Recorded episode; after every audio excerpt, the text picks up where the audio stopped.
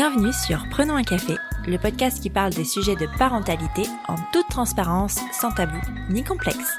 Je suis Élise Bulté et chaque mardi, je reçois un ou une humaine concernée de près ou de loin par la parentalité.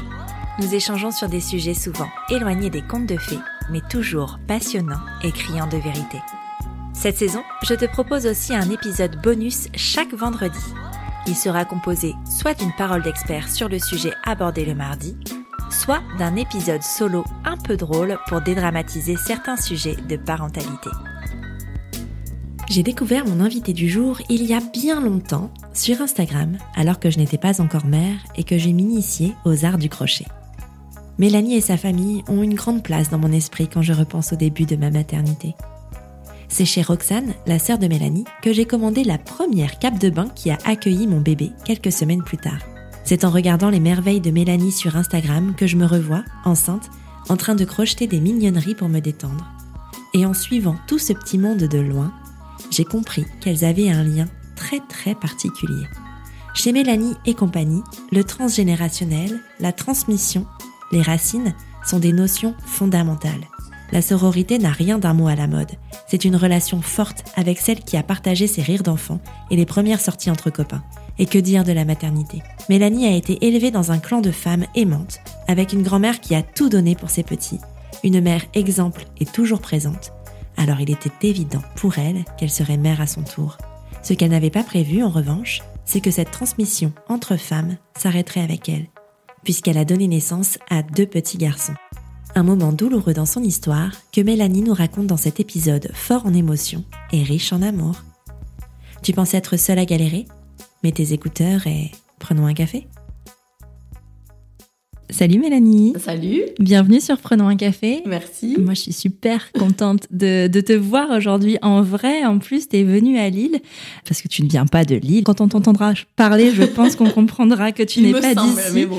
Moi, je t'ai rencontré entre guillemets virtuellement par un biais qui n'est pas du tout la parentalité. Il se trouve qu'avant, dans un lointain passé, je me suis mis au crochet. Ah oui. Et du coup, je cherchais des comptes sur Instagram à suivre un petit peu pour voir, euh, enfin, pour être moins seule. et, euh, et je t'ai suivi comme ça, donc il y a très longtemps. Il y a très longtemps, alors. Il y a vraiment très très longtemps. Moi, en fait, j'ai l'impression que euh, t'as toujours été plus ou moins là, en fait. Donc, euh, je, Ouais. je me souviens pas du tout quand est-ce qu'on a et- et, commencé. bah, à- Prenons un café n'existait même Non, non, pas. ouais, il me je n'étais ouais. pas mère, euh, j'avais pas d'enfant. Et donc euh, moi j'ai vu naître tes enfants. Enfin Ouais. peut-être pas le premier, mais le, Peut-être pas Marius. ouais, le deuxième oui. Donc euh, enfin j'ai l'impression que tu fais partie de ma vie virtuelle depuis très longtemps. Donc je suis contente de te voir en vrai. Est-ce que tu peux te présenter, nous dire qui tu es, d'où tu viens, qui vit avec toi, nous parler un peu de toi, s'il te plaît? Donc, ben, je m'appelle Mélanie. J'ai bientôt 37 ans, donc dans moins de mois. J'habite à Marseille, mais je ne suis pas euh, née à Marseille. Et je n'habite pas depuis longtemps à Marseille. J'habite à Marseille depuis euh, un an et demi à peu près. Je suis née et je viens de Saint-Gaudens. Donc, c'est une petite ville des Pyrénées, euh, au sud de Toulouse, à une heure de Toulouse. Euh, donc, c'est de là que je viens. et c'est là que j'ai envie de retourner. Et sinon, j'ai vécu quand même assez longtemps à Toulouse, donc c'est aussi un peu chez moi. Qui vit avec moi? Ben, mon mari Mathieu, qui a le même âge que moi et qui vient du même endroit que moi, que je connais depuis euh, la sixième, euh, bien que nous ne soyons ensemble que depuis euh, 11 ans, mais je le connais depuis la sixième. Il gravite, euh, on va dire, dans mon cercle de connaissances depuis longtemps. Et Marius vit aussi avec moi, il a 6 ans et demi, et Martin, son frère, a 3 ans et demi. Voilà qui vit avec moi à Marseille maintenant. pour l'instant. Euh, c'est très intéressant. Je sais pourquoi tu as appuyé sur le, le- le côté euh, d'où tu viens et, et- et tout se regroupe euh, par rapport à la thématique de, de cet épisode. Mais avant ça, je vais te poser la question traditionnelle de Prenons un café. Est-ce que tu as toujours voulu être mère? Oui, Euh, je crois que j'ai toujours voulu être mère, et je crois que euh, c'est ce qui a fait que être mère m'a chamboulée, parce qu'en fait, euh, pour moi, c'était tellement normal d'être maman que euh, ça a été un espèce de truc euh, pas du tout euh, prévu comme ça pour moi. Ça a été un gros, un gros chamboulement bizarre. Je m'attendais à un truc très facile et très normal, et en fait, ça n'a pas du tout été ça. Et du coup, maintenant, je, je me fais un devoir de parler à celles et ceux qui ne sont pas parents pour leur dire c'est génial, mais Accrochez-vous. accrochez-vous et essayez surtout de ne pas. Enfin, moi, je, me, je projetais, je pense, trop de choses parfaites. C'est-à-dire, J'allais accoucher sans péridurale et par voie basse. J'allais allaiter mes bébés.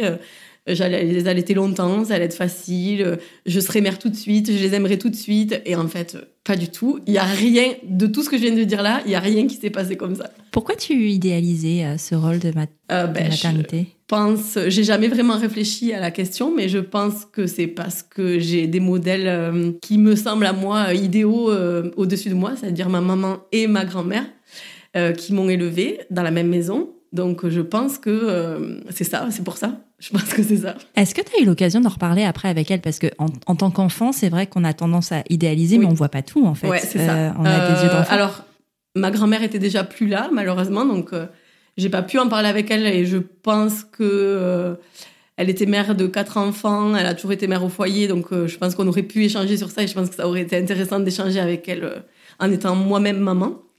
Euh, et avec ma maman, oui, je lui en ai parlé parce que, euh, ben, en fait, euh, quand j'ai eu mon premier bébé, j'étais paumée, quoi. Je, me suis dit, mais qu'est-ce que c'est que ce bordel? J'ai pas du tout, c'était pas du tout ça qui était prévu au départ.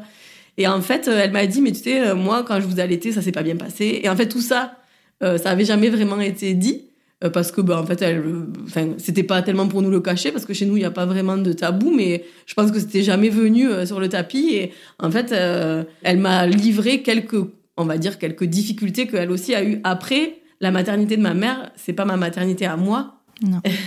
Et ça aussi, pour moi, c'est dur de pas avoir la même, euh, puisque elle, elle a été maman dans la même maison que sa maman. Donc euh, voilà. Il y a beaucoup de, c'est chargé en rituels et en traditions chez toi, et c'est pour ça que je t'ai demandé. Euh, J'avais dit. et j'ai sorti le paquet de mouchoirs. Voilà. Tu peux t'en servir quand tu veux. C'est chargé chez toi et c'est pour ça que je te l'ai demandé, euh, je t'ai demandé de, de, participer à prendre un café parce qu'avec toi, j'ai envie de parler justement de cette transgénérationnalité. Euh, tu partages énormément de choses avec ta maman, avec ta sœur et avec ta grand-mère euh, avant ça. Pour moi, c'est fascinant. Je trouve ça génial et en plus de ça, vous êtes des femmes. C'est ça. Donc il y a quelque chose d'assez oui, euh, voilà, je sais pas que, que je, assez, euh, assez fort quoi. Enfin, pas le mot, mais je vois tout à fait ce que tu, vois ce que je veux dire. J'espère que vous voyez aussi ce que je veux dire. Mais tout gravite en fait autour d'un endroit, autour d'un. Enfin, c'est comme si c'était un lieu un peu sacré. Euh, attention, je vais faire ma sorcière. Mais euh, ça fait comme si c'était vraiment un lieu sacré avec toutes ces femmes comme ça qui se passent le flambeau de quelque chose et, et je trouve ça assez fort. Et donc du coup, moi, j'ai plein de questions, plein, plein, plein de questions. Déjà, commençons avec cet amoureux qui gravitait autour de toi et qui entrait dans ta vie euh, un peu plus tard, est-ce que ça a été déjà une évidence entre vous? Alors, euh, c'est une longue histoire, mais je vais essayer de la faire courte un peu parce que sinon on peut faire euh, trois épisodes avec moi. On va faire une saison complète. Voilà, on fera des petits teasings. en fait, donc avec Mathieu, on s'est connus au collège, mais comme des collégiens, c'est-à-dire voilà, on était dans la même cour de récré, quoi. En fait, c'était pas mon pote, c'était voilà. Après, on vient d'une toute petite ville, donc il n'y a pas 50 collèges. Il y a, on se connaît vite euh, tous rapidement. Euh, quand on était au collège, il y avait quatre classes par niveau, donc c'est ah pas c'est pas énorme. Je dois bien avouer que en troisième, c'était un peu quand même euh, le gars qui me plaisait beaucoup. on est sortis ensemble en troisième, ça n'a duré que quelques heures, je dirais. on s'est embrassés, quoi, on va dire. Ouais, voilà. puis on s'est, quand on a été au lycée, donc je parle de ça, on vivait dans la même ville, enfin en tout cas au même endroit. Euh, au lycée, on est sortis ensemble quelques semaines, mais il, il me fatiguait tellement parce que il râlait tout le temps, donc ça n'a pas duré. C'était des amourettes de voilà d'ado quoi. Après, on est parti à la fac, mais là, on n'était plus du tout, euh, on se voyait quasiment pas, quoi. Mais euh, en fait, on, nous sommes des gens d'une, alors là, je vais parler comme une vieille, mais d'une génération encore où nous, quand on allait à la fac, on était à Toulouse, donc on était à une heure de chez nous. Mais le week-end, nous, on voulait pas sortir à Toulouse, à la grande ville, on voulait rentrer chez nous parce qu'encore dans notre ville à l'époque, il y avait euh, cette petite communauté de jeunes qui se connaissaient. On avait notre bar, on avait notre boîte et on allait tous, euh, voilà, on était contents de faire ça. En fait, moi, je je voulais pas aller à Toulouse. En fait, je n'étais pas du tout d'accord avec ça. D'ailleurs, j'ai foiré mes deux premières années de fac aussi à cause de ça, parce que j'avais vraiment du mal à plus être chez moi. Ouais. Donc on est ressortis ensemble. on était donc à la fac. C'est pareil, ça a duré euh, une semaine ou deux, je sais pas. Voilà, ça n'a pas duré.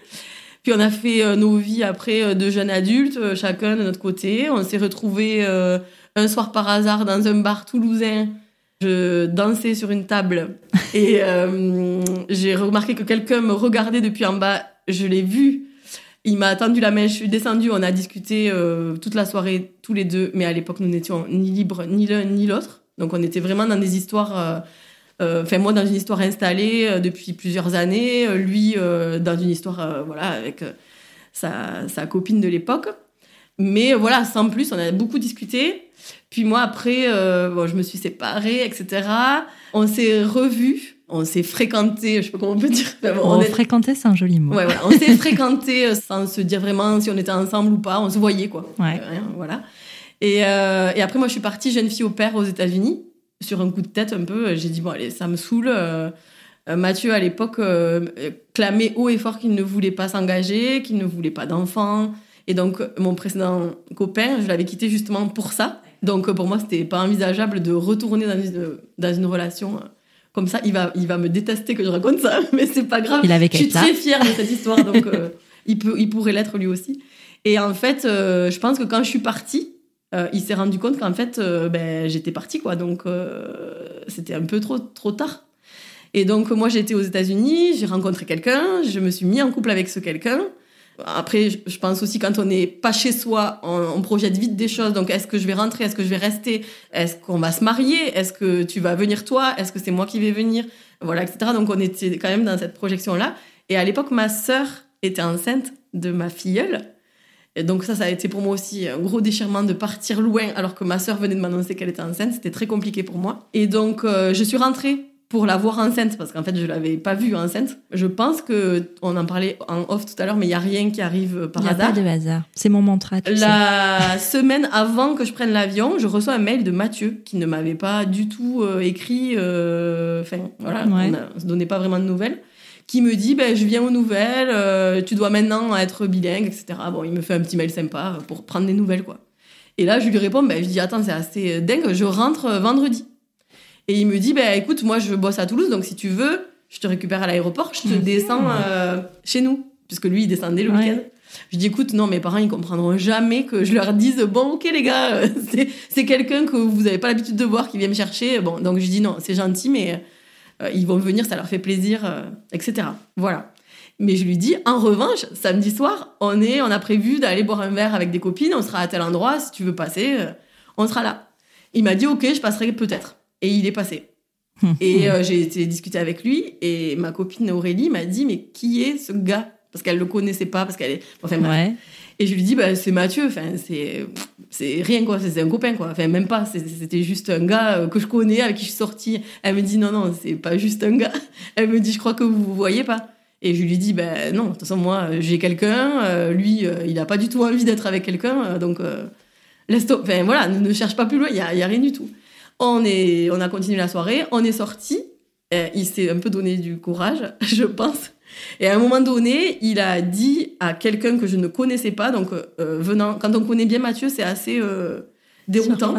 Il a dit à quelqu'un qui connaissait lui, mais que moi je ne connaissais pas, tu vois cette fille, si je me marie un jour, c'est avec elle, et si un jour j'ai des enfants, c'est avec elle. Et là, je me suis dit, ok, donc il a bu beaucoup, et demain, il ne va pas se souvenir de ça. Donc euh, j'ai laissé couler. Moi en plus j'étais pas disponible, donc euh, j'ai laissé couler. Je me suis dit euh, mais lui il dit des trucs ça va pas te dire ça quoi. Et en fait ça ça m'a pas quitté après évidemment. Je me suis dit est-ce qu'il l'a dit pour faire comme ça l'intéressant? Est-ce que c'est pour de vrai?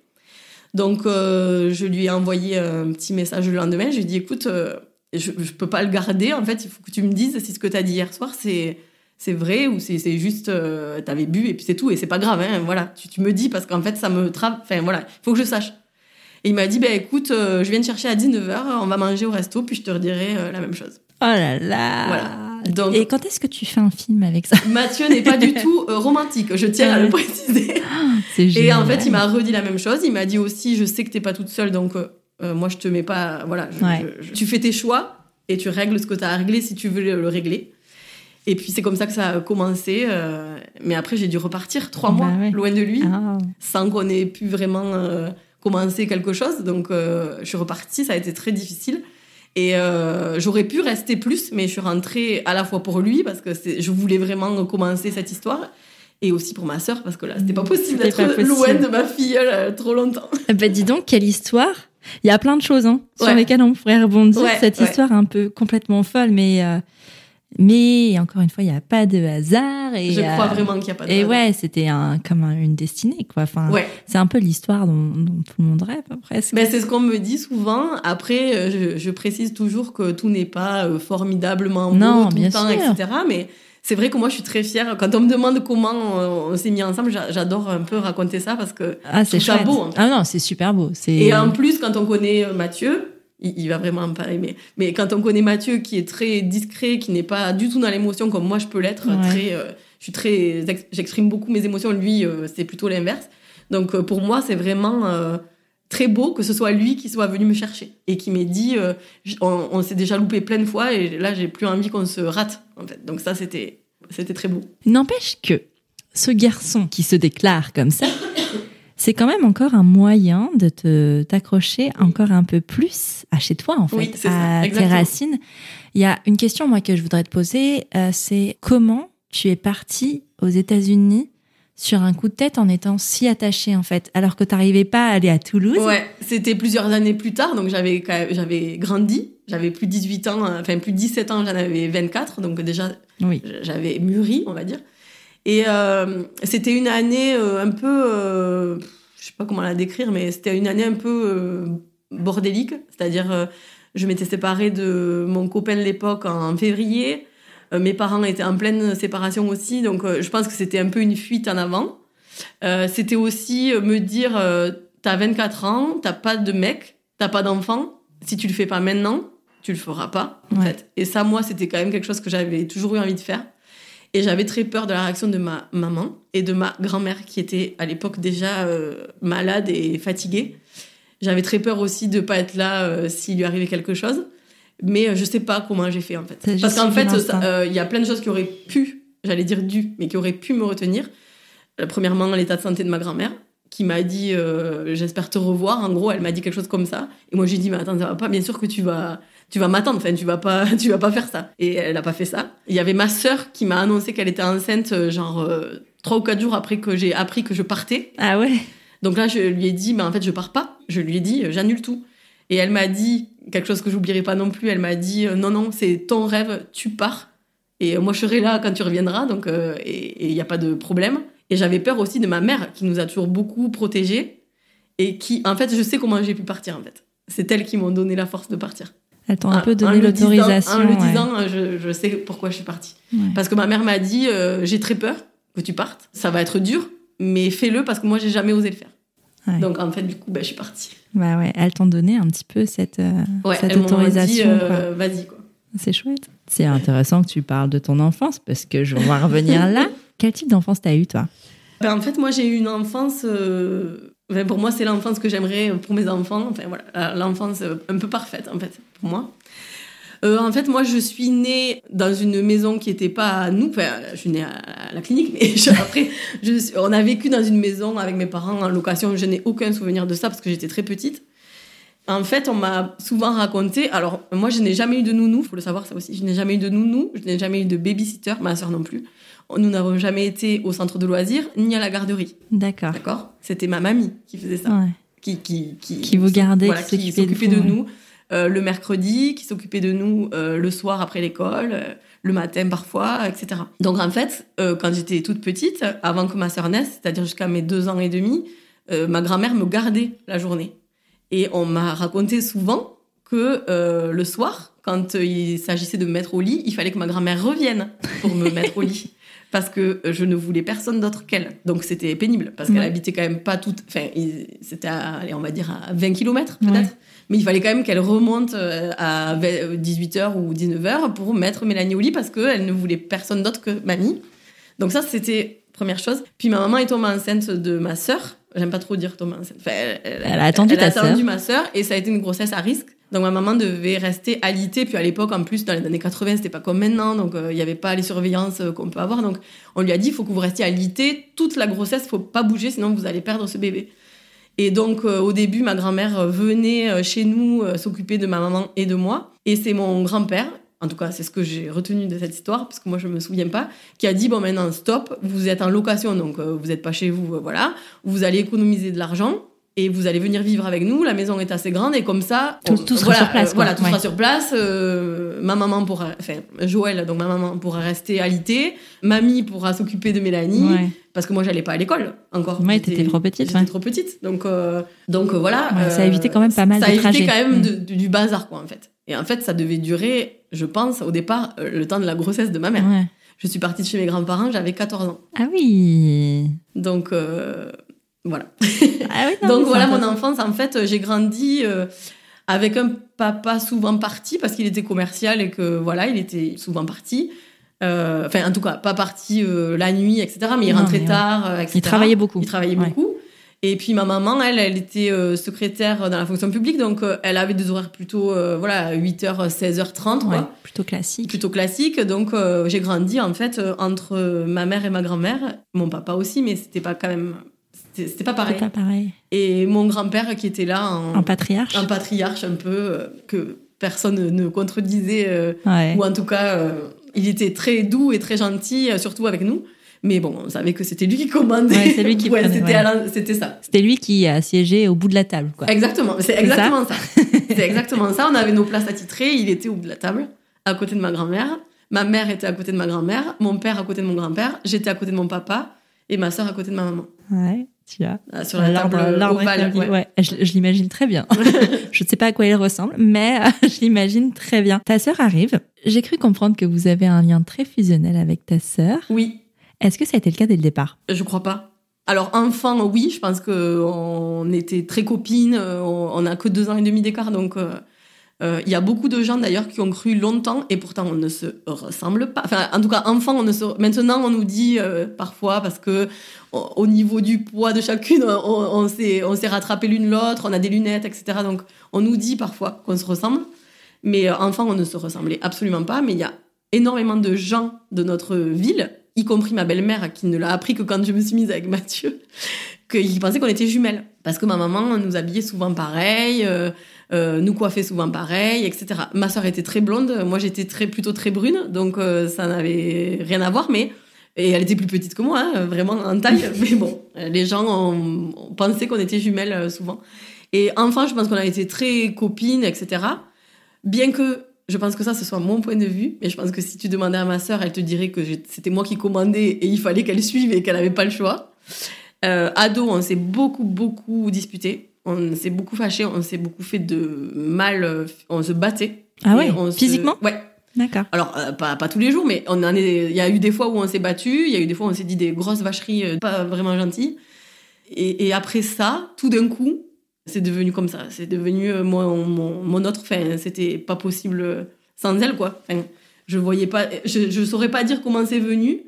Je pense peut-être avec euh, la séparation de nos parents ou je sais pas. Donc se- quand tu étais déjà euh, jeune adulte, Ouais, je pense que. Alors, on a été des ados complices aussi. Hein. On sortait ensemble, on faisait tout ensemble. Hein. Moi, quand j'ai eu mon permis à 18 ans, euh, ma soeur, elle a eu le droit de sortir quand moi j'ai eu mon permis. Et donc, euh, je l'amenais partout. Euh, ses potes, c'était mes potes, et mes potes, c'était ses potes. Et on se préparait ensemble avant de sortir. Elle me coiffait. euh, on, on se Voilà, donc ça, on ne faisait pas que se battre. Hein. Ouais. Donc, je pense que plutôt. Alors, on se bat. quand on se chamaillait, je pense qu'on était plutôt jeunes ados. Et je pense que vers nos 16, euh, voilà, vers nos, mes 16 ans, euh, on a commencé à devenir, euh, à faire quasiment tout ensemble.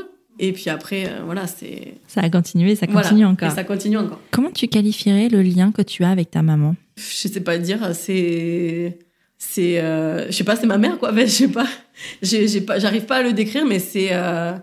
Souvent, on a, les gens disent à ma mère, oui, il faudrait que tu coupes le cordon, c'est bon, euh, elles sont adultes. Et maintenant, elle ose répondre, ben non, en fait. Euh, non, euh, ça marche pas comme ça chez nous, quoi. Pourquoi euh, couper, les, enfin, couper quelque chose, en fait Donc, on est, je dirais que la relation, elle est, elle est fusionnelle, mais ça depuis toujours. C'est-à-dire Ouais. que moi, dès la sixième, à l'époque des cabines téléphoniques, j'appelais ma mère tous les jours entre midi et deux. Tous Ah les ouais? jours. Tous les jours. Est-ce que t'as pas eu à un moment un, un besoin d'émancipation Euh, ben, j'ai eu une crise d'ado pas très cool, hein, euh, je pense, honnêtement. Je, pareil, je disais des vacheries quand même euh, pas très sympas. J'ai eu, euh, si, j'ai, si, si, euh, il y a eu des moments où, ben, quand je suis partie aux États-Unis, c'était aussi pour me trouver moi, pour me montrer que moi, j'étais capable de faire ça toute seule.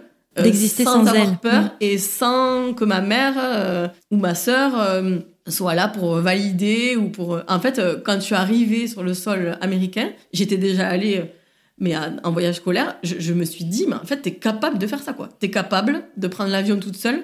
Et ça, c'est un beau cadeau euh, que je me suis fait et qu'elles m'ont fait aussi.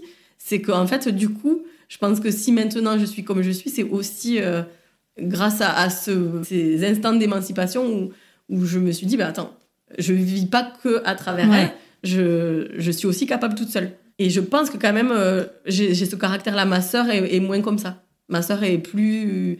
Je pense qu'on l'a plus protégée, et moi y compris. Ouais. Euh, donc, Parce qu'elle était la petite dernière. voilà, donc on- elle est plus. euh, Maintenant, je pense qu'elle pourrait partir, par exemple. Ouais. Si elle avait l'occasion. euh, mais après, je veux pas parler pour elle, Ouais, mais je, je pense que maintenant, elle, elle pourrait dire bah, allez, euh, oui, on va vivre, euh, je sais pas où. euh, voilà, je pense qu'elle elle, en serait capable. Ouais. Avant, je pense que moins. Elle était plus euh, dépendante, c'est pas joli à dire, mais dépendante. Ouais, elle de- était plus attachée. plus attachée. Voilà. Ouais. Après, moi, je suis très attachée, mais j'ai cette capacité de vivre ma vie aussi. Ouais. Mais euh, Tout en même, ayant un petit bout quand même. mais quand même, de toute façon. Voilà. Il y a une chanson de Goldman hein, qui dit ça, euh, c'est là que tu reviens et que tu finiras. Ben, c'est ça. Enfin, Ouais, façon, ça. Moi, ça me fait penser, tu sais, un petit peu au doudou là, qui existe euh, pour les enfants quand ils font leur première rentrée scolaire, où tu as, des petits cœurs et tu donnes un petit Oui, cœur oui. à l'enfant quand il Ouais. part et puis euh, tu le reposes Ouais, quand il... C'est un peu ça, en fait. Ouais, c'est un peu ça, ouais. c'est un peu ça. Alors, je t'ai posé toutes ces questions pour faire un bon micmac maintenant, aujourd'hui, là, maintenant. Comment ça se passe euh, quand tu euh, décides de te mettre donc dans cette relation avec Mathieu Ouais. Comment il fait pour entrer dans ce clan de femmes? Eh bien, euh, chez nous, en fait, on adopte très facilement. Ouais. Donc, euh, il n'y a pas eu du tout de réticence. Euh, ma sœur, peut-être, au début, m'a dit Ouais, euh, il te dit ça, alors que vous. Parce que bon, c'est une petite ville, hein, donc on se connaît tous. Hein, on se connaît tous, on sait avec qui il est sorti, on sait avec qui je suis sortie, on sait machin, enfin voilà, on sait tout ça. Donc ma sœur me dit Ouais, il te dit ça maintenant, mais bon, c'est bizarre parce que vous avez quand même été déjà ensemble et ça a jamais marché. Enfin, voilà, elle Ouais. Elle a joué son rôle de, sœur euh, en me mettant en garde. Mais après, euh, il n'y a eu aucune entrave, en fait.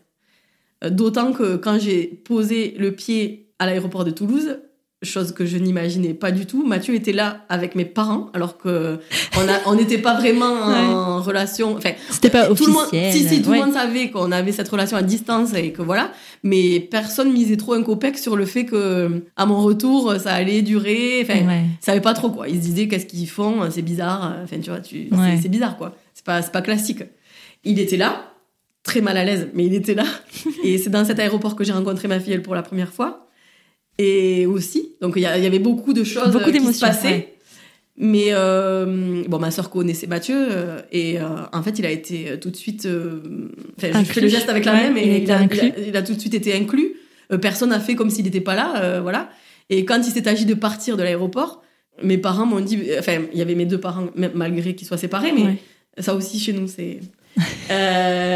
Ils, ils ont dit, ben, avec qui tu rentres du coup? Et donc euh, moi j'étais là, ben en fait, je ne sais pas. T'as dû en choisir. fait, euh, voilà. Et Mathieu a pris ma valise et il a dit non mais maintenant que t'es là, euh, moi je m'occupe de toi. Donc euh, donc en fait on va on va passer à mon appart. Tu, tu peux te doucher si tu veux. Puis on- après on ira chez tes parents. Je te déposerai chez tes parents, etc.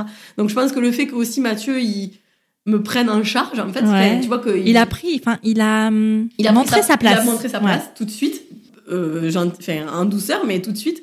Du coup, je pense qu'en fait, il n'y a pas eu de sujet, euh, c'était comme ça. Je pense qu'il a peut-être voulu montrer que c'était pas pour Ouais. déconner, quoi. Ouais, peut-être, il, il faudrait lui demander, mais Ouais. euh, peut-être. ça fait, donne cet Tu effet vois, en te le disant, là, Ouais. en te le disant, je conscientise le truc, mais en fait, j'ai jamais, euh, j'ai jamais cherché à savoir ça. Mais oui, peut-être qu'il leur a, et peut-être que pour eux, ben, du coup, c'était, c'était ok, quoi. Ben voilà, ok, c'est le, c'est, c'est son, Bon, bah, c'est toi alors. voilà, c'est, son copain, euh, ok. Ouais. Et euh, en fait, euh, voilà, ça, ça a jamais été un sujet. euh, ça a jamais été un sujet. Mm. Je- enfin, voilà, ça a été normal tout de suite. Ouais.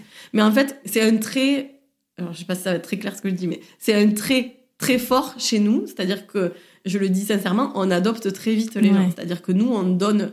D'ailleurs, Mathieu me dit souvent que c'est trop, mais on donne beaucoup très vite si on aime ou si on apprécie la Ouais. personne qu'on qu'on a en face. Et comme on n'est pas des gens très. Enfin, on voit le bon euh, Ouais. en face de nous, donc euh, pour nous, c'est. C'est a- pas un sujet en fait. J'ai senti beaucoup plus de rétic- de réticence du côté de Mathieu qui lui n'avait jamais présenté quelqu'un à ses Ah. parents et j'étais la première à être présentée euh, au premier repas de famille et clairement j'étais pas invitée, Ouais. tu vois? c'était quelques mois après que je sois rentrée, il n'a pas souhaité que je vienne parce que pour lui c'était trop tôt, trop vite, etc. Ma sœur a baptisé Tess un mois plus tard, il est venu. Parce que chez nous c'est juste... voilà, c'est ouais. normal. Et euh, voilà, c'est tout. C'est ça, c'est un trait euh, de, de, votre, famille. ouais. de votre famille, ouais. C'est marrant que tu évoques Tess, parce que je voulais en revenir. Ta sœur a une petite fille. Et pas moi. Mais arrête, tu vois où je veux en venir. Bah oui. La question n'est pas là. Ta sœur a une petite fille. Une grande fille, elle a 11 ouais, ans. oui, alors aujourd'hui, c'est elle a- c'est 11 ans une grande fille, mais à l'époque, euh, c'était un petit bébé. Oui. Euh, comment elle a été accueillie, cette petite fille? Comment elle a été accueillie, cette nouvelle? Qu'est-ce que ça t'a fait à toi de voir ta sœur devenir maman? Est-ce que ça a changé quelque chose? Alors, moi j'étais loin quand Ouais. Tess est née. J'étais euh, de l'autre côté de l'océan, donc j'étais. euh, J'en prenais mon parti puisque ma sœur m'avait dit vas-y. Euh, j'ai essayé de pas trop, Ouais. voilà, de pas trop me dire que j'avais mal fait ou que c'était pas bien de pas être là. J'ai appris la naissance de Tess le matin, il faisait très chaud. Euh, j'étais très très heureuse pour ma sœur. J'étais très fière d'elle en fait. Je crois que c'est ça, j'étais fière d'elle. Euh, Qu'elle devienne maman, même elle a eu sa fille assez jeune en plus, donc j'étais hyper fière en fait. C'est pareil, ça n'a pas été un sujet, c'était juste normal. Ouais. Et en fait, bon, j'ai beaucoup pleuré bien sûr parce que je pouvais pas être là. Et je disais à tout le monde, oui, mais en fait, tout le monde va la prendre dans ses bras et pas moi. Et moi, elle me connaîtra pas. Et tout le monde me disait, mais attends, mais quand elle rentrera, elle aura, quand tu rentreras, elle aura que trois mois. Donc, euh, euh, tu lui raconteras, tu lui raconteras où t'étais, tu lui raconteras pourquoi t'étais pas là. Et ça, c'est pas grave, quoi. Et donc, en fait, j'ai rencontré Tess dans un aéroport. Ça a été le coup de foudre de ma vie, même plus fort que mes enfants. Ouais. Et euh, voilà. Parce que bon, je fais genre, mais je sais un peu parce que je te suis sur les réseaux sociaux, donc Oui. forcément, mais euh, vous avez une relation qui est hyper fusionnelle. Tu es la marraine de cette euh, petite fille. C'était important pour toi, ça Oui. Oui. Et euh, je faisais que dire ma soeur, c'est moi, hein, la marraine, tu vas me Ah demander ouais. à moi.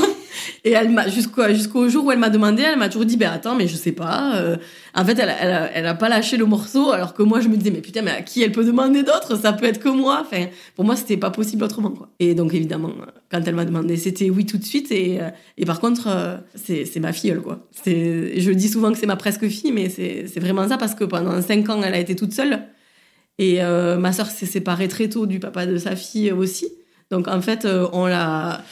Ça a été Ouais. euh, vraiment, euh, même si Tess voilà, elle a, elle a une très belle relation avec son papa, ça se passe très bien entre eux, etc.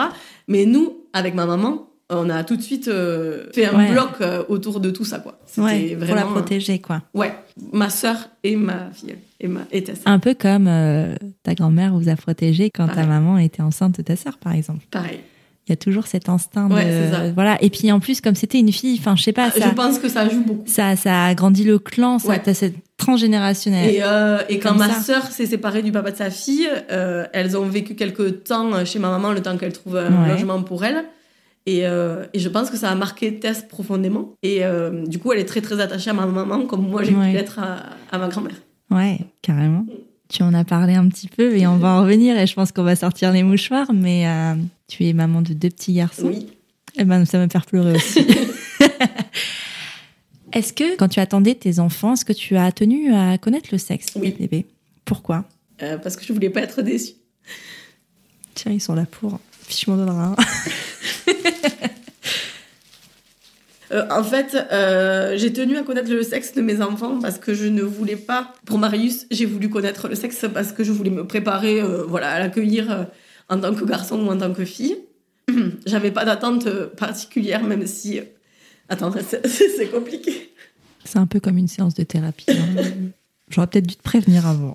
Bon, ben, je, je m'en doutais un peu.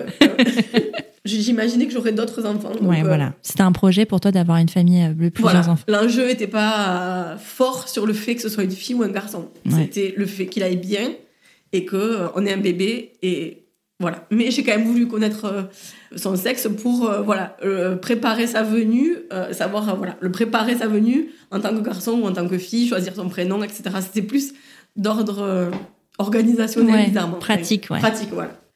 Euh, pour Martin, j'ai voulu connaître son sexe pour pas être déçue. Tu sais, c'est pas grave, hein, t'as le droit. Hein. Ouais, Puis tu sais, lui expliqueras ou si c'est pas déjà fait, tu Euh, c'est expliqué. Voilà. Enfin, même pour moi c'est plus un sujet en fait, mais c'est compliqué à, à dire, mais je vais le raconter parce que je crois que c'est important. même. Parce que je pense que t'as pas la seule à avoir Non, eu euh, non. cette déception, que ce soit d'un côté, d'un sens comme de l'autre. hein. Et du coup, je voulais pas être déçue le jour de sa naissance. En fait, je voulais être déçue avant. Ouais. Euh, voilà. Et donc, du coup, euh, le jour où on a su que c'était un garçon, euh, ça a été très dur pendant deux heures après la nouvelle. Et je m'en suis beaucoup voulu parce que j'étais pas déçue de mon garçon, Ouais. en fait. J'étais déçue de pas avoir une fille.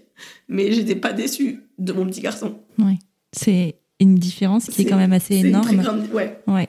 C'est euh, si elle m'écoute, elle se reconnaîtra, mais c'est c'est une copine qui m'a qui m'a fait cadeau de cette euh, de, de ces mots-là parce qu'elle savait elle savait à quel point c'était un enjeu important pour moi et euh, elle m'a dit tu sais euh, t'es déçue de pas avoir de fille mais tu n'es tu n'es pas déçue de ton de ton petit garçon Ouais. et ça c'est vrai c'est vrai Mm. donc euh, mes garçons savent que j'aurais aimé euh, enfin ou que j'aimerais parce que peut-être un jour je sais pas ça aussi, c'est un sujet, un autre sujet, mais euh, qui, qui me ferait pleurer aussi, je pense.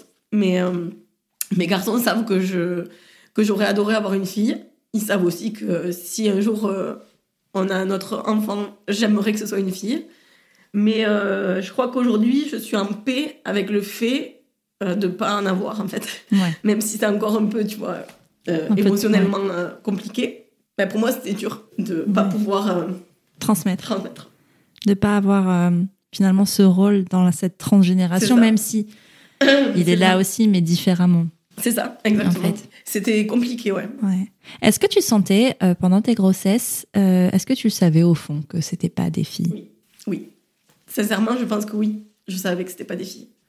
Enfin, Marius, je, je savais. Enfin, je, tout de suite, euh, je me suis dit, je pense, enfin, je sais pas. Ouais. Je, je, je me suis dit euh, que j'attendais un garçon. Je sais pas pourquoi. Et Martin, je le disais pas, mais je, je savais que c'était pas une fille. C'était une surprise sans surprise. voilà, c'est ça. C'était juste une Il fallait que- confirmation. il fallait que ce soit Ouais. confirmé, mais je, je savais. Et donc, euh, quand on est sorti de l'échographie, je pense que Mathieu, il mesurait pas du tout ce que ça pouvait me faire. Et il arrêtait pas de me parler. Et on était dans une salle d'attente et je voulais pas pleurer parce que je sais aussi qu'il y a des gens qui viennent et qui apprennent des Ouais. mauvaises nouvelles. Et nous, c'était pas une mauvaise nouvelle. Donc, euh, voilà. Et donc, je voulais pas pleurer. Et euh, il faisait que me parler. Et je lui disais, arrête s'il te plaît de me parler. Il me dit, mais quoi? Je dis, je vais. Arrête parce que je vais pleurer. Je, je peux pas. Et en fait, euh, bon, j'ai pleuré à la sortie. Et je lui ai expliqué, il a, il a très bien compris. Et je lui ai dit, je, je, je suis pas déçue du tout. Je suis contente, il va bien. Marius, il va avoir un petit frère, c'est génial. C'est juste que j'ai. euh, voilà, il faut que je. Ouais. Faut le temps que tu processes, quoi. Et ouais, il faut que je processe. Ça a pas duré longtemps. hein. Ça a duré, je te dis, euh, quelques heures. On a été manger au resto. euh, J'ai pleuré un bon coup. Je pense que les serveurs, ils devaient se dire, mais qu'est-ce qu'elle a La il, pauvre, fallait, la femme enceinte, elle se fait ça. larguer. il fallait que ça sorte vraiment très fort. ouais. D'autant qu'évidemment, on a annoncé ça tout de suite à tout le monde et que ma sœur m'a répondu Je sais dans quel état tu dois être, mais ne t'en fais pas, Tess est là. Tu as une fille euh, Ouais. quand même. Donc, euh, au-delà de ça, euh, c'était peut-être un peu maladroit, mais elle m'a dit même si tu t'as des, que des garçons, mais t'as quand même Tess, voilà. Elle me, elle me prête sa fille.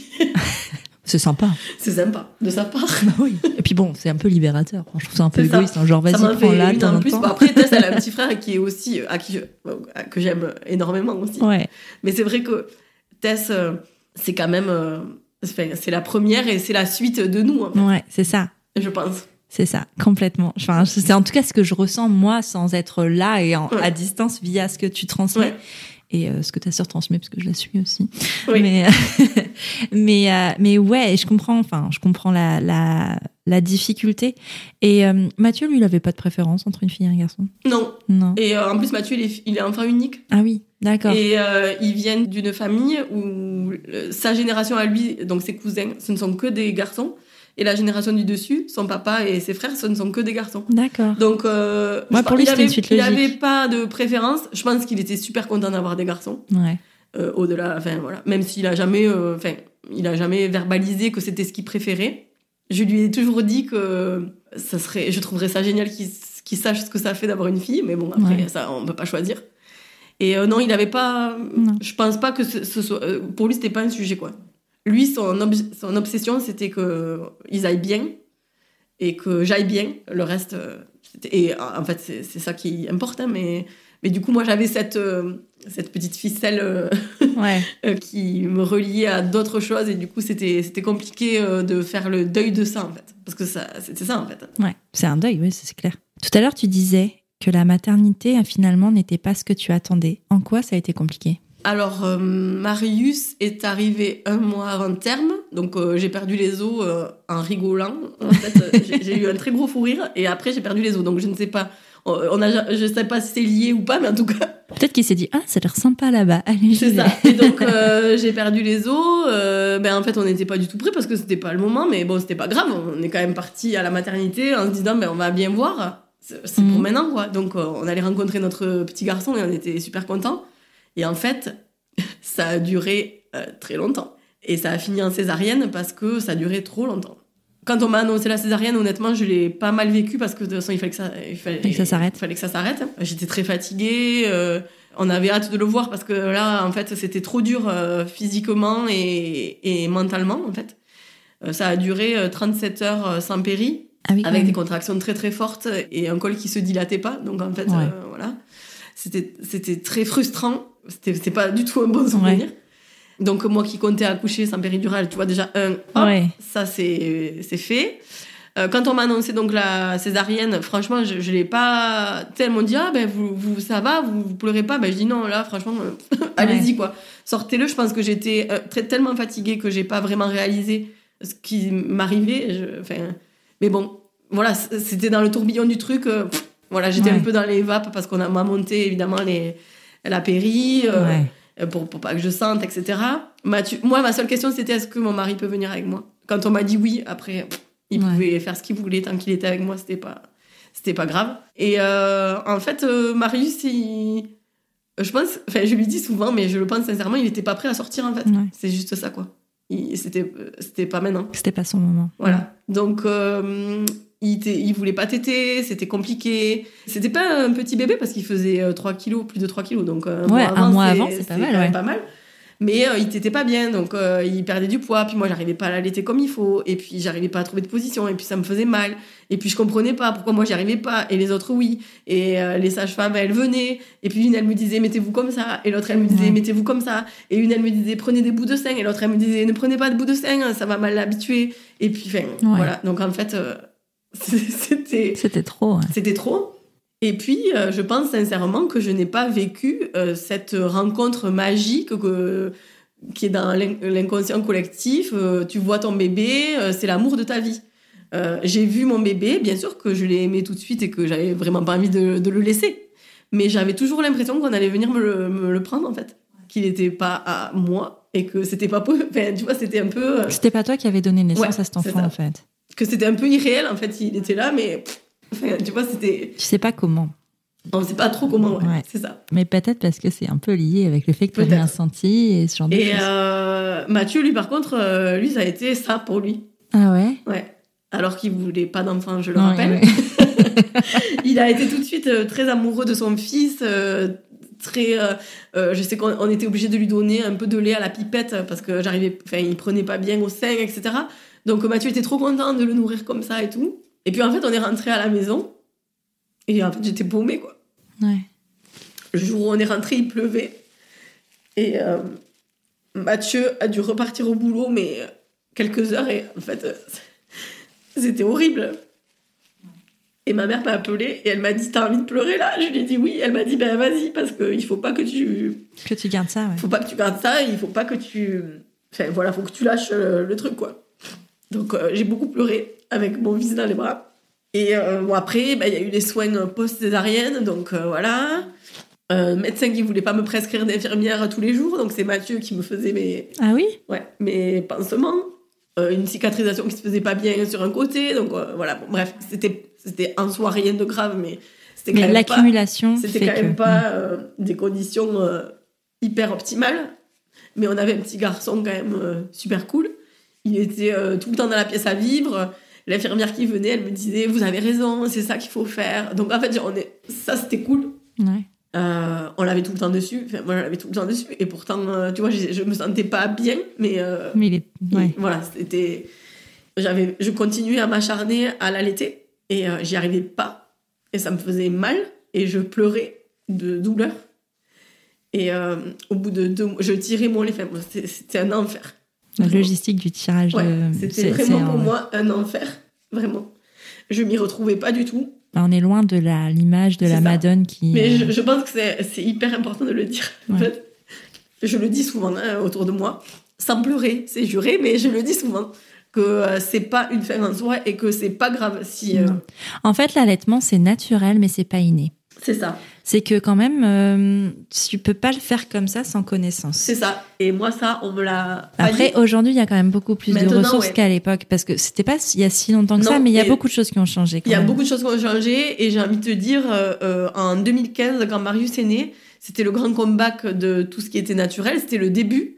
Et en fait, il y avait beaucoup de pression, euh, même quand on cherchait de l'aide. je pense qu'aujourd'hui, tu cherches de l'aide sur les réseaux sociaux, tu T'en vas trouver plus, ouais. euh, de la bienveillance et on va peut-être te dire, ben ouais, t'es pas toute seule. Sauf qu'à l'époque, quand tu cherchais de l'aide sur les forums ou sur les trucs comme ça, on te disait, mais en fait, euh, c'est toi qui qui qui va pas quoi. Il faut que tu serres les dents, euh, il faut que il faut que tu l'allaites, c'est mieux. Enfin voilà. Et donc euh, et donc euh, c'est Mathieu un jour qui m'a dit, euh, là, c'est stop. Tu pleures quand tu lui donnes à manger, c'est pas normal. Tu ne, enfin c'est pas normal. Tu ne devrais pas avoir peur de nourrir Marius. Donc maintenant, c'est stop. On va chez le pédiatre, on explique qu'on arrête l'allaitement. De toute façon, ça, ça te convient pas. Et, euh, et ça, ça ne convient certainement pas à Marius. Et, et c'est pas bon pour lui, donc maintenant, c'est stop. Il me dit, parce que là, tu deviens euh, un zombie. J'étais. euh, j'étais... Enfin, j'avais l'impression de voilà d'être en dehors de mon de corps corps, ouais. et de, de mettre Marius au sein, de lui changer ses couches. C'était mais- très technique, quoi. Ouais. Mais toi, t'étais pas là. Émotionnellement, c'était C'est compliqué. ça. Et un jour, j'ai réussi à lui verbaliser euh, un truc. Et, et en fait, je pense que c'est sa réaction qui m'a. Et je lui ai dit, j'ai l'impression de ne pas être sa mère. Et, et bon, il m'a dit, mais qu'est-ce que. Enfin, il me dit, mais bien sûr que si, t'es sa mère. Il y a personne d'autre qui peut être sa mère, c'est toi. il- C'est toi sa mère. Et en fait, le fait que, de l'avoir dit déjà, de l'avoir. euh, Sorti. C'est sorti. Bah, après, ça m'a aidé à, à dépasser ça. Et en fait, euh, en fait j'ai été à la rencontre de mon fils, quoi. Donc, euh, Ouais, petit à petit. ouais. Je connais bien cette, cette façon de faire. Quel rôle ont eu euh, ta maman et ta sœur dans ta nouvelle maternité? Elles ont été très présentes. Ma sœur, évidemment, ma sœur m'a demandé. moi, je suis restée cinq jours à la maternité. J'ai accouché un jeudi et je suis sortie un mardi.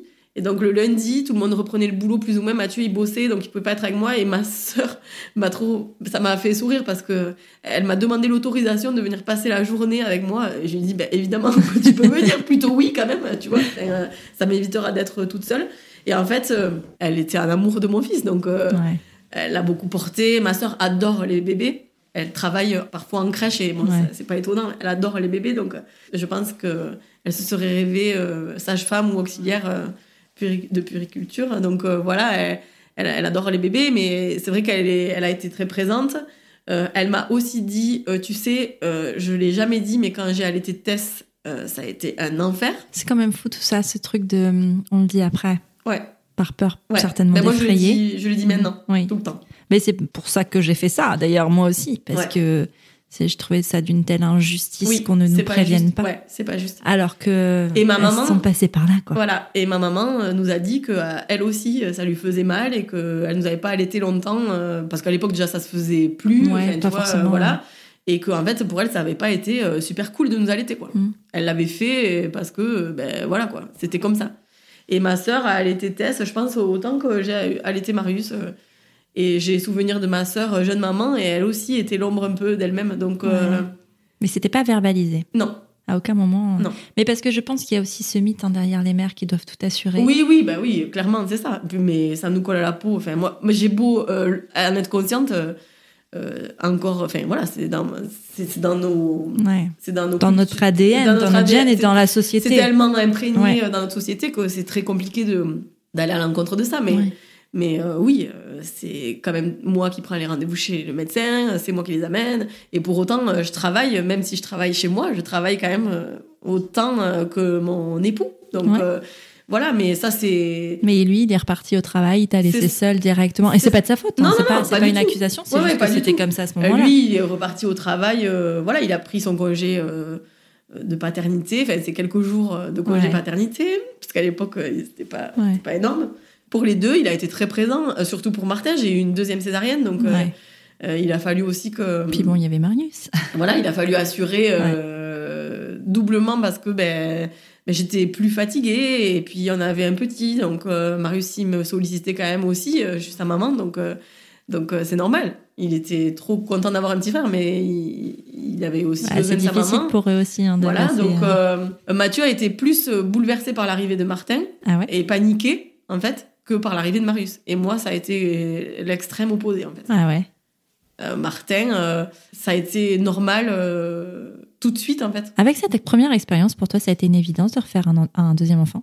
Oui, c'était pas un sujet pour moi. Non. Je voulais pas un enfant unique. Je me suis même pas dit, oh pétard, tu vas peut-être avoir une autre césarienne ou alors ça va peut-être mal se passer. Ça, je me le suis dit quand j'ai eu une contraction et que j'y suis allée, tu vois.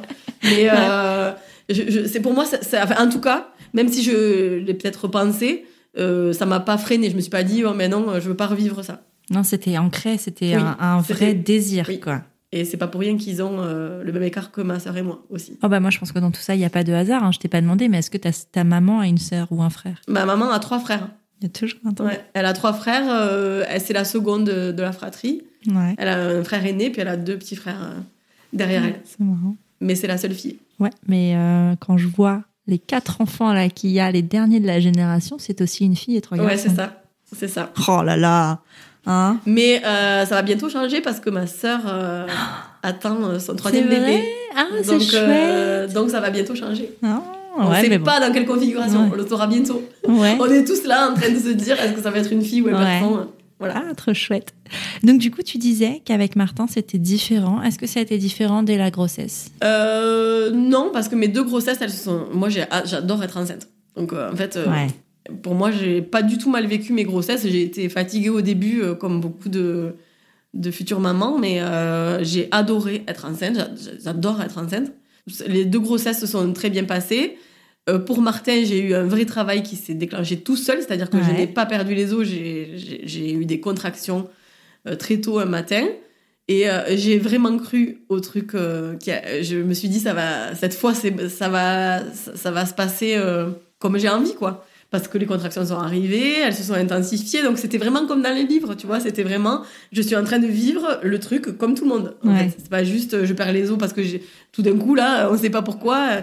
Et donc en fait, euh, on est allé à la maternité. C'était loin d'être. euh, C'est pas le moment. c'était pas du tout le moment, mais ils m'ont gardé parce que quand on a un utérus cicatriciel, euh, Mmh, faut faire attention. il faut faire attention. Ils évitent, enfin, ils nous renvoient pas à la maison en général. Donc elle m'a dit, vous savez, ça va être long, mais on va vous garder. Et là, j'ai commencé à paniquer. Parce que j'ai dit à Mathieu, ça va recommencer. Je sais, ça va recommencer. Je lui ai dit, ça, ça va faire comme Marius et moi, je veux pas souffrir pendant euh, deux jours. C'est non. Et euh, j'avais pas demandé de césarienne. Mais il faut savoir que, en tout cas à l'époque où j'ai eu Martin, en 2018, quand tu as déjà eu une césarienne, même si tu l'as pas demandé avant, tu peux à n'importe quel moment dire euh, stop, je veux une césarienne. T'as la carte césarienne. Parce qu'en fait, comme ton utérus est fragilisé, euh, si la maman euh, demande la césarienne, ils peuvent essayer de te Ouais. convaincre d'attendre, mais normalement, quand tu demandes, Ouais. voilà. Et donc, comme ça durait, Mathieu m'a dit bon, cette fois, on va quand même pas subir, Ouais. on va se bouger. Donc, euh, il m'a fait marcher, il m'a fait monter. euh, euh, les étages de l'hôpital euh, entre deux contractions, il me disait tu peux y arriver, euh, on va on va y arriver, coach, tu vois, quoi. à le faire des, enfin à ce qu'il appuie, euh, enfin à ce que ça se dilate quoi, tu vois, à ce Ouais. que à ce qu'il s'appuie, à ce que ça, le travail se mette, à ce qu'il s'engage, etc. Et Donc je suis arrivée très tôt, je suis arrivée le matin vers 8h et vers 20h ça a commencé à être intenable, je, je pouvais plus parler, Enfin, Ouais. c'était vraiment, j'avais plus de pause entre les, les contractions. Et euh, là j'ai dit à Mathieu, je veux plus là, je veux une péri maintenant ou alors euh, enfin une Mm. césarienne, mais là je, je veux pas en fait, je, je veux Ouais. pas que ça recommence.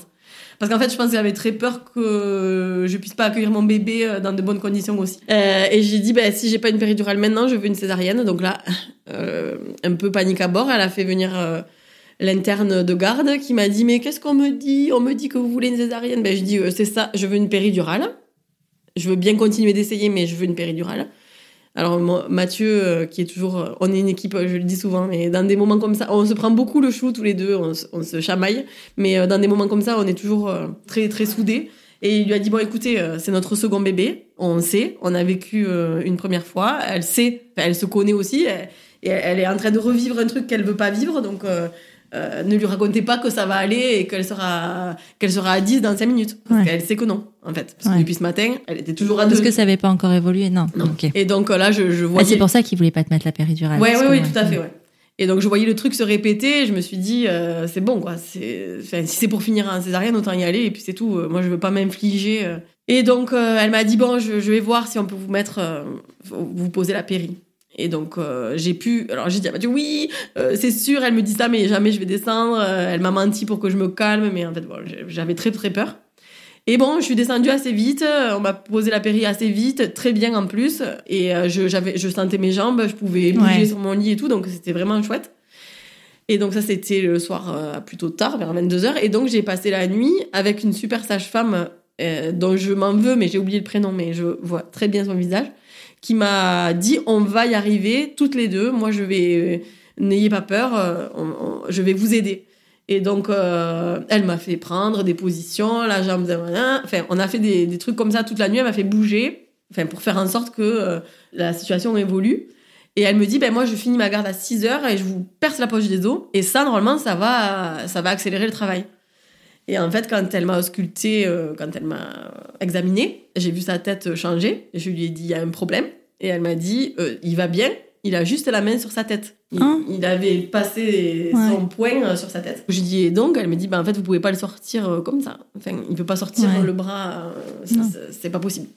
Donc elle me dit, je vais appeler le médecin, etc. Et donc là, pendant à peu près deux heures de temps, ils ont essayé tout ce ils ont fait tout ce qu'ils ont pu et ça, ils l'ont fait avec douceur et, et, et voilà. Ils ont essayé de le faire bouger, ils ont essayé de, de bouger mon ventre pour qu'il il change de position, quoi. Et ah non, il est né euh, contestataire, le poing levé.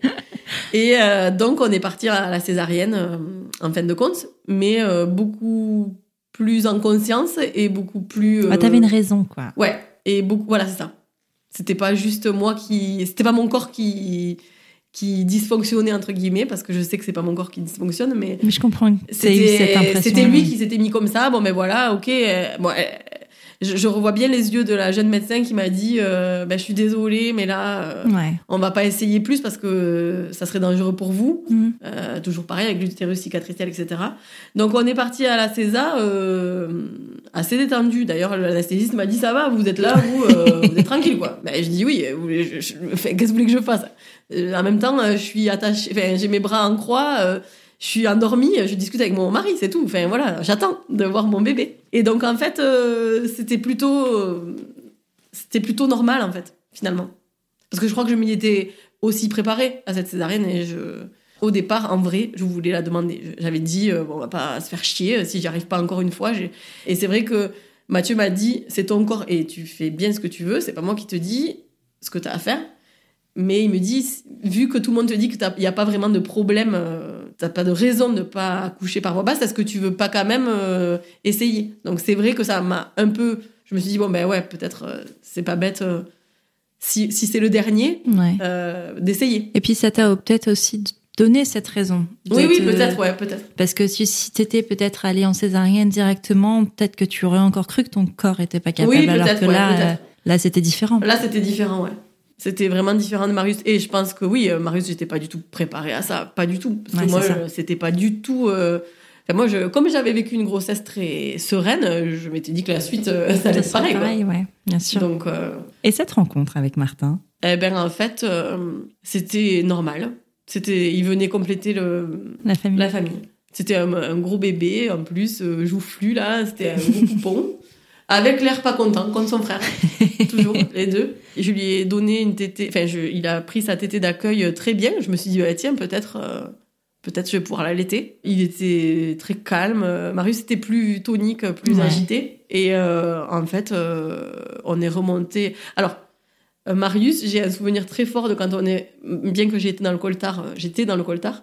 Mais j'ai un souvenir très fort de quand on a remonté en chambre parce que le brancardier m'a dit je, je laisse votre bébé sur vous, reposez-vous, je mets les barrières, vous ne risquez rien. Donc en fait, j'ai, je me souviens qu'il y avait du soleil qui rentrait euh, par la fenêtre et j'étais bien en fait. Tu vois, ça, Ouais. pour le coup, euh, je dis que j'étais pas en extase, mais en fait, cet instant-là, rien que nous deux, le temps que Mathieu euh, aille se doucher, nanani, nanana, euh, j'étais bien avec lui. Je l'ai pas regardé, ni. je- enfin, il était sur moi, mais j'étais à moitié endormie, mais ça, j'ai un beau souvenir. Et Martin, euh, quand on est remonté en chambre, ben, en fait, euh, j'ai pas eu ça, mais c'était la vie qui, qui continuait, en fait. Ouais. Euh, donc, j'ai réessayé de l'allaiter, il m'a fait mal, j'ai dit, bon, stop, on, Ouais, on en tu t'es pas acharné. Non, je voulais surtout pas, en fait. Et là, j'ai dit, j'ai un petit garçon de 3 ans à la maison, euh, je vais pas en plus pleurer. euh, et enfin, je voulais pas m'imposer ça. Et euh, je pense que je me le devais bien, en fait. Je me suis dit, euh, c'est OK, en fait, c'est OK. Bah oui, Euh, complètement. Donc, en fait, euh, j'ai pas allaité Martin. Enfin, j'ai allaité Martin deux fois. Et en fait, très tôt, j'ai vu le visage de ma grand-mère sur celui de Martin. Et en fait, je me suis dit que j'étais un peu cinglée et que c'était certainement parce que je projetais un truc dont j'avais très envie. Alors, j'ai rien dit. Et euh, quand on est rentré à la maison, euh, quelques jours après qu'on soit rentré, euh, un jour Mathieu a dit Oh putain, mais on dirait trop ta grand-mère quand il fait ça. Et en fait, je me suis dit Ok, donc c'est ça le cadeau en fait. En plus, tu vois, le cadeau supplémentaire, c'est ça. Donc, euh, on me l'a dit plusieurs fois aussi. Enfin, d'autres qui Qui ont connu ta grand-mère. Oui, et qui n'étaient pas vraiment impliqués comme nous on a pu l'être. Enfin voilà, des, des soit des, des, des beaux-frères de mon père qui, qui Ouais. sont pas du tout du côté, de, enfin, de ce côté-là de la famille, mais qui m'ont dit oui, euh, moi, je sais pas si t'as remarqué, mais on trouve qu'il ressemble à, à ta grand-mère. C'est c'est assez fou. Donc, euh, il grandit, donc ça passe. Mais parfois, euh, je vois passer euh, ça. Et en fait, la rencontre avec Martin, ouais, c'était normal. C'était pas, c'était pas non plus euh, l'amour fou, hein, pas du tout, mais c'était normal en fait. Il était là. Il était là normal, comme s'il voilà. avait toujours été là. Voilà, c'est Ouais, ça. C'était hop. Pour Mathieu, par contre, ça a été le tsunami. Ouais. Deux, pour lui, c'était euh, la panique. C'est beaucoup à gérer. bord. ouais. Ouais. Est-ce que tu dirais que tu transmets à tes enfants ce qu'on t'a transmis? Euh, J'espère. J'espère. Euh, en tout cas, euh, je m'y emploie. J'ai un ami très proche qui m'a quand même dit un jour que, et il a raison, je pense, qu'il fallait pas que j'essaie de reproduire parce qu'en fait, les personnes avec lesquelles j'avais vécu ça n'étaient plus là. Donc, c'était pas la peine d'essayer puisque euh, ma mère n'est pas ma grand-mère et c'est pas euh, elle, elle n'est pas la même grand-mère pour mes enfants que ma grand-mère a pu être pour nous. C'est- C'est juste, Ouais. c'est pas parce qu'elle est pas aimante, au contraire, mais c'est juste que c'est une autre euh, génération, c'est une autre génération de femmes, c'est une autre façon de voir les choses. Ma grand-mère, elle était dévouée à euh, ses enfants et après, elle s'est dévouée à nous, ma sœur et moi, Ouais. Et à ses autres petits enfants quand ils venaient. Mais nous, on était là tout le temps. Donc en fait, elle, elle, a- elle était dévouée à nous. Donc c'est sûr que c'est pas possible euh, d'attendre de ma mère qu'elle soit pareille et c'est normal. Et je ne Et puis il y a la distance aussi oui, maintenant. et puis même, je ne lui en veux pas du tout. C'est pas la même personne, encore une fois. Euh, elle est très aimante avec mes garçons euh, et avec euh, les enfants de ma sœur aussi. Et ils, ont une- ils adorent leur grand-mère et c'est juste trop beau à voir. Mais moi, j'avais tendance à vouloir à tout prix la même chose. Mais ça, c'est pas possible. Donc voilà. Parce que j'habite pas avec ma mère, parce que ma mère n'est pas ma grand-mère, même si c'est sa fille, euh, parce que je ne suis pas ma mère et que voilà, peut-être que je lui, j'aurais pas envie de lui laisser une place, euh, Ouais. voilà, enfin, parce qu'on Ouais. est, on est C'est un différentes cas de figure différent. Donc euh, oui, je- j'espère leur transmettre en tout cas les valeurs et cet amour qu'on a eu nous quand on était petites. Mais je sais que c'est inutile d'espérer qu'ils aient exactement la même enfance que moi. C'est parce que c'est pas possible. Non, c'est pas possible. D'autant plus qu'un événement très douloureux pour toi est arrivé après. Vous avez déménagé, vous Oui. avez quitté euh, cet endroit où euh, Oui. vous aviez tous grandi, ou cet endroit que tu appelles chez toi. Ouais. Euh, comment toi t'as accueilli cette nouvelle-là? Euh, très mal, très très mal. C'est encore très compliqué. Mais là, du coup, j'ai pas le choix parce que, en fait, euh, cette maison a été vendue euh, euh, récemment. Donc là, en fait, je suis très fière d'arriver à en parler sans, sans plus pouvoir parler parce que jusqu'à il y a quelques mois, c'était pas possible. Euh, j'ai cru que c'était très. euh, enfin, Parce que la maison dans laquelle t'as grandi a été vendue. oui, c'est ça. En fait, nous, on habitait dans une maison qu'on a quittée, bon, parce qu'on a déménagé, mais on avait toujours euh, la maison de mes grands-parents. La maison de mes grands-parents était toujours dans la famille depuis euh, leur décès, en fait. Parce qu'au départ, deux de mes oncles et ma maman n'étaient pas favorables à la vendre. Ils ont dit, on la garde, on verra, c'est trop tôt. Donc moi, j'étais hyper rassurée. Je me suis dit, c'est super parce que du coup, euh, voilà, on va pouvoir quand même y aller. On va pouvoir, voilà. Il se trouve que ma sœur y a vécu une année entière, le temps euh, que les travaux de sa maison à elle soient terminés. Donc on a pu vivre une parenthèse euh, supplémentaire euh, dans cette maison. Donc euh, j'ai pu voir mes enfants, même si on n'y vivait pas nous, euh, Ouais. H24, mais on y a beaucoup été. Euh, je pense que euh, plus que s'ils avaient peut-être été chez eux vraiment. Ouais. Et j'ai pu voir mes enfants euh, vivre euh, là. Donc, euh, même si c'était que pour des vacances, même si c'était que pour des week-ends, pour moi, c'était juste formidable, en fait. C'est l'année qui a suivi la naissance de Martin. Donc, voilà. Après, mes oncles ont très vite parlé de la vendre, mais il y a eu le Covid. Enfin, bon, voilà. Ça, ça a traîné un peu. Ils en demandaient un peu cher, donc je me suis dit, bon, ben, Elle va rester ça là. va rester là. Elle va rester là. Et nous, on est partis à Marseille. Et donc, euh, ça a complexifié les choses parce qu'on était loin. Et quand on m'a dit qu'elle était vraiment en vente, que voilà, elle était en agence, etc., euh, ben, je l'ai pas supporté du tout. J'ai demandé à Mathieu de faire quelque chose. Ouais. Il m'a dit que ben, c'était pas possible en fait, qu'on pouvait pas acheter une maison sans être là. On n'avait pas, on n'avait pas les moyens de payer un loyer à Marseille et d'avoir une maison euh, comme ça où on irait pas pour l'instant parce que ben, on n'habite pas là, où on irait que euh, quelques semaines par an, euh, qu'il fallait rénover quand même au demeurant hein, parce que c'est une maison qui était quand même qui commençait à vieillir. Il fallait euh, la réisoler, etc., l'assainir. euh, et puis c'était une maison vide quand même, donc avec beaucoup de travaux. Donc lui, il m'a dit non, mais il m'a dit euh, si on arrive à rentrer et qu'elle est encore en vente, je te promets que c'est là qu'on habitera. Je m'accrochais à ce truc. Je me disais bon ben allez, comme rien n'arrive par hasard, tu l'as dit tout à l'heure, Ouais. hein, que voilà. Je me suis dit si, si c'est ça, ben ça sera ça. Peut-être qu'on y arrivera.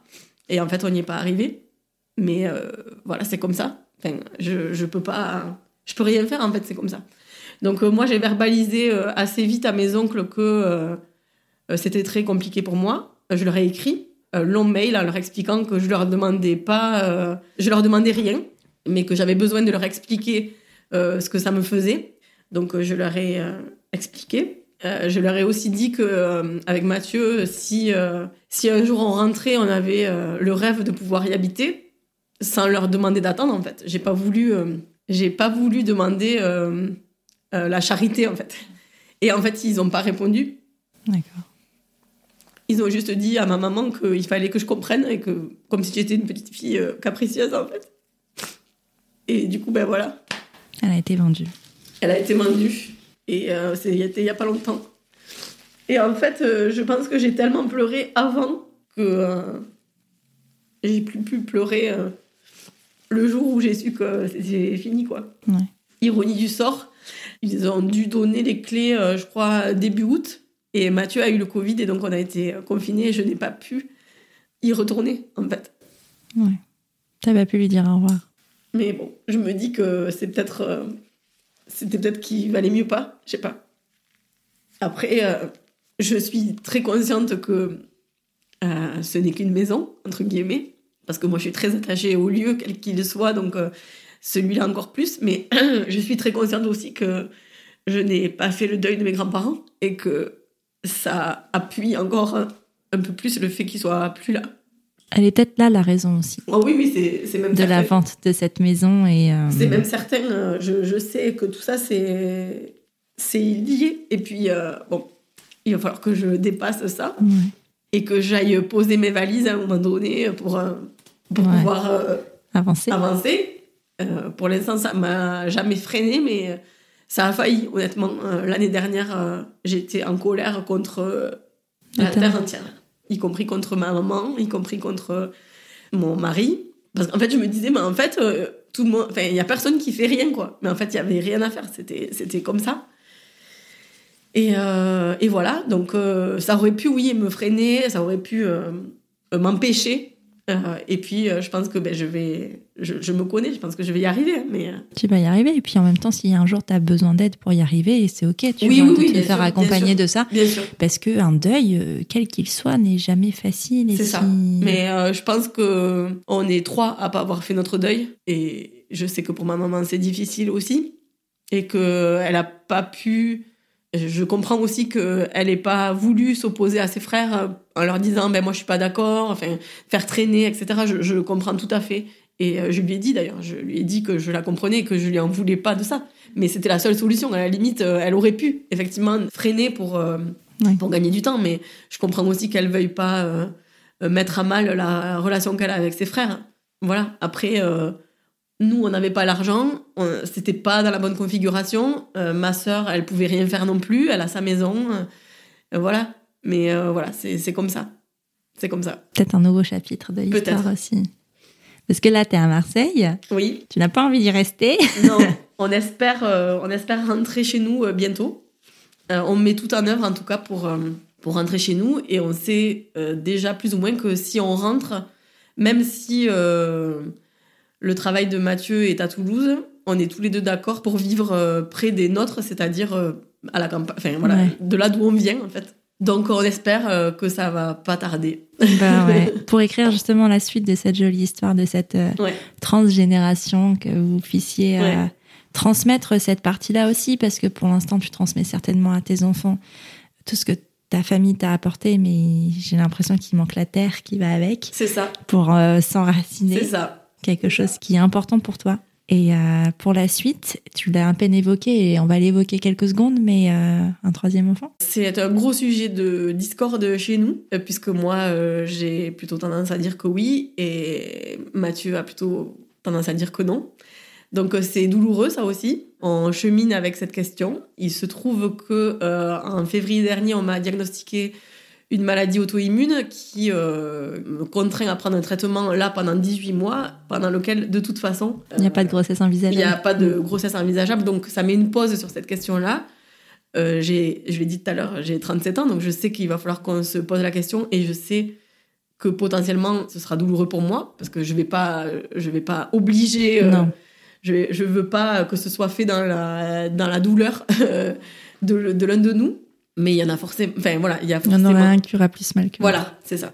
Donc, euh, on verra. Je je peux pas répondre parce que, parce que euh, moi, c'est un oui et je me fiche d'avoir une fille ou un garçon. Mais j'ai quand même cet espoir d'avoir une petite Ouais. fille. Pour Mathieu, c'est un vrai non. Donc, euh, je peux pas, je peux pas dire si ça arrivera ou pas. On verra. Affaire à suivre. Affaire à suivre. Merci beaucoup, Mélanie, euh, d'avoir fait toi. le déplacement jusqu'à moi. Bon, on précise quand même que tu n'étais pas venue à Lille juste pour moi, Non, même mais si bon, voilà. Ça me fait plaisir. Et même. merci. Euh, si on veut te suivre et voir tout ce que tu fais et lire tes textes qui sont extraordinaires et voir Merci. tout ce que tu fais de tes mains, ça se passe où? Alors, ça se passe essentiellement sur Instagram, sur le compte euh, Gina et compagnie, mais qui s'écrit euh, Gina Si, puisqu'on peut pas mettre d'esperluette sur Instagram. Donc, c'est Gina Si, G-I-N-A-C-I-E. Euh, J'ai aussi un blog avec le même nom. Et euh, qu'est-ce que je peux dire d'autre? C'est tout. Enfin, C'est déjà pas C'est déjà mal. pas mal. C'est déjà bien. Mais euh, voilà, et puis après, euh, ben, je fais euh, quand même pas mal de choses, euh, tu l'as dit, de mes mains. Donc euh, j'anime des ateliers, donc il y a aussi euh, des possibles euh, de se rencontrer, et ça, c'est c'est quand même vraiment chouette. J'aimerais quand même qu'on revienne sur ta raison, d'être- la raison de ta venue à Lille quand même, pardon. Mais pourquoi t'es à Lille? Euh, je suis à Lille euh, dans le cadre, ça fait bien de dire ça, ça impressionne beaucoup mon, mon fils de 6 ans et demi.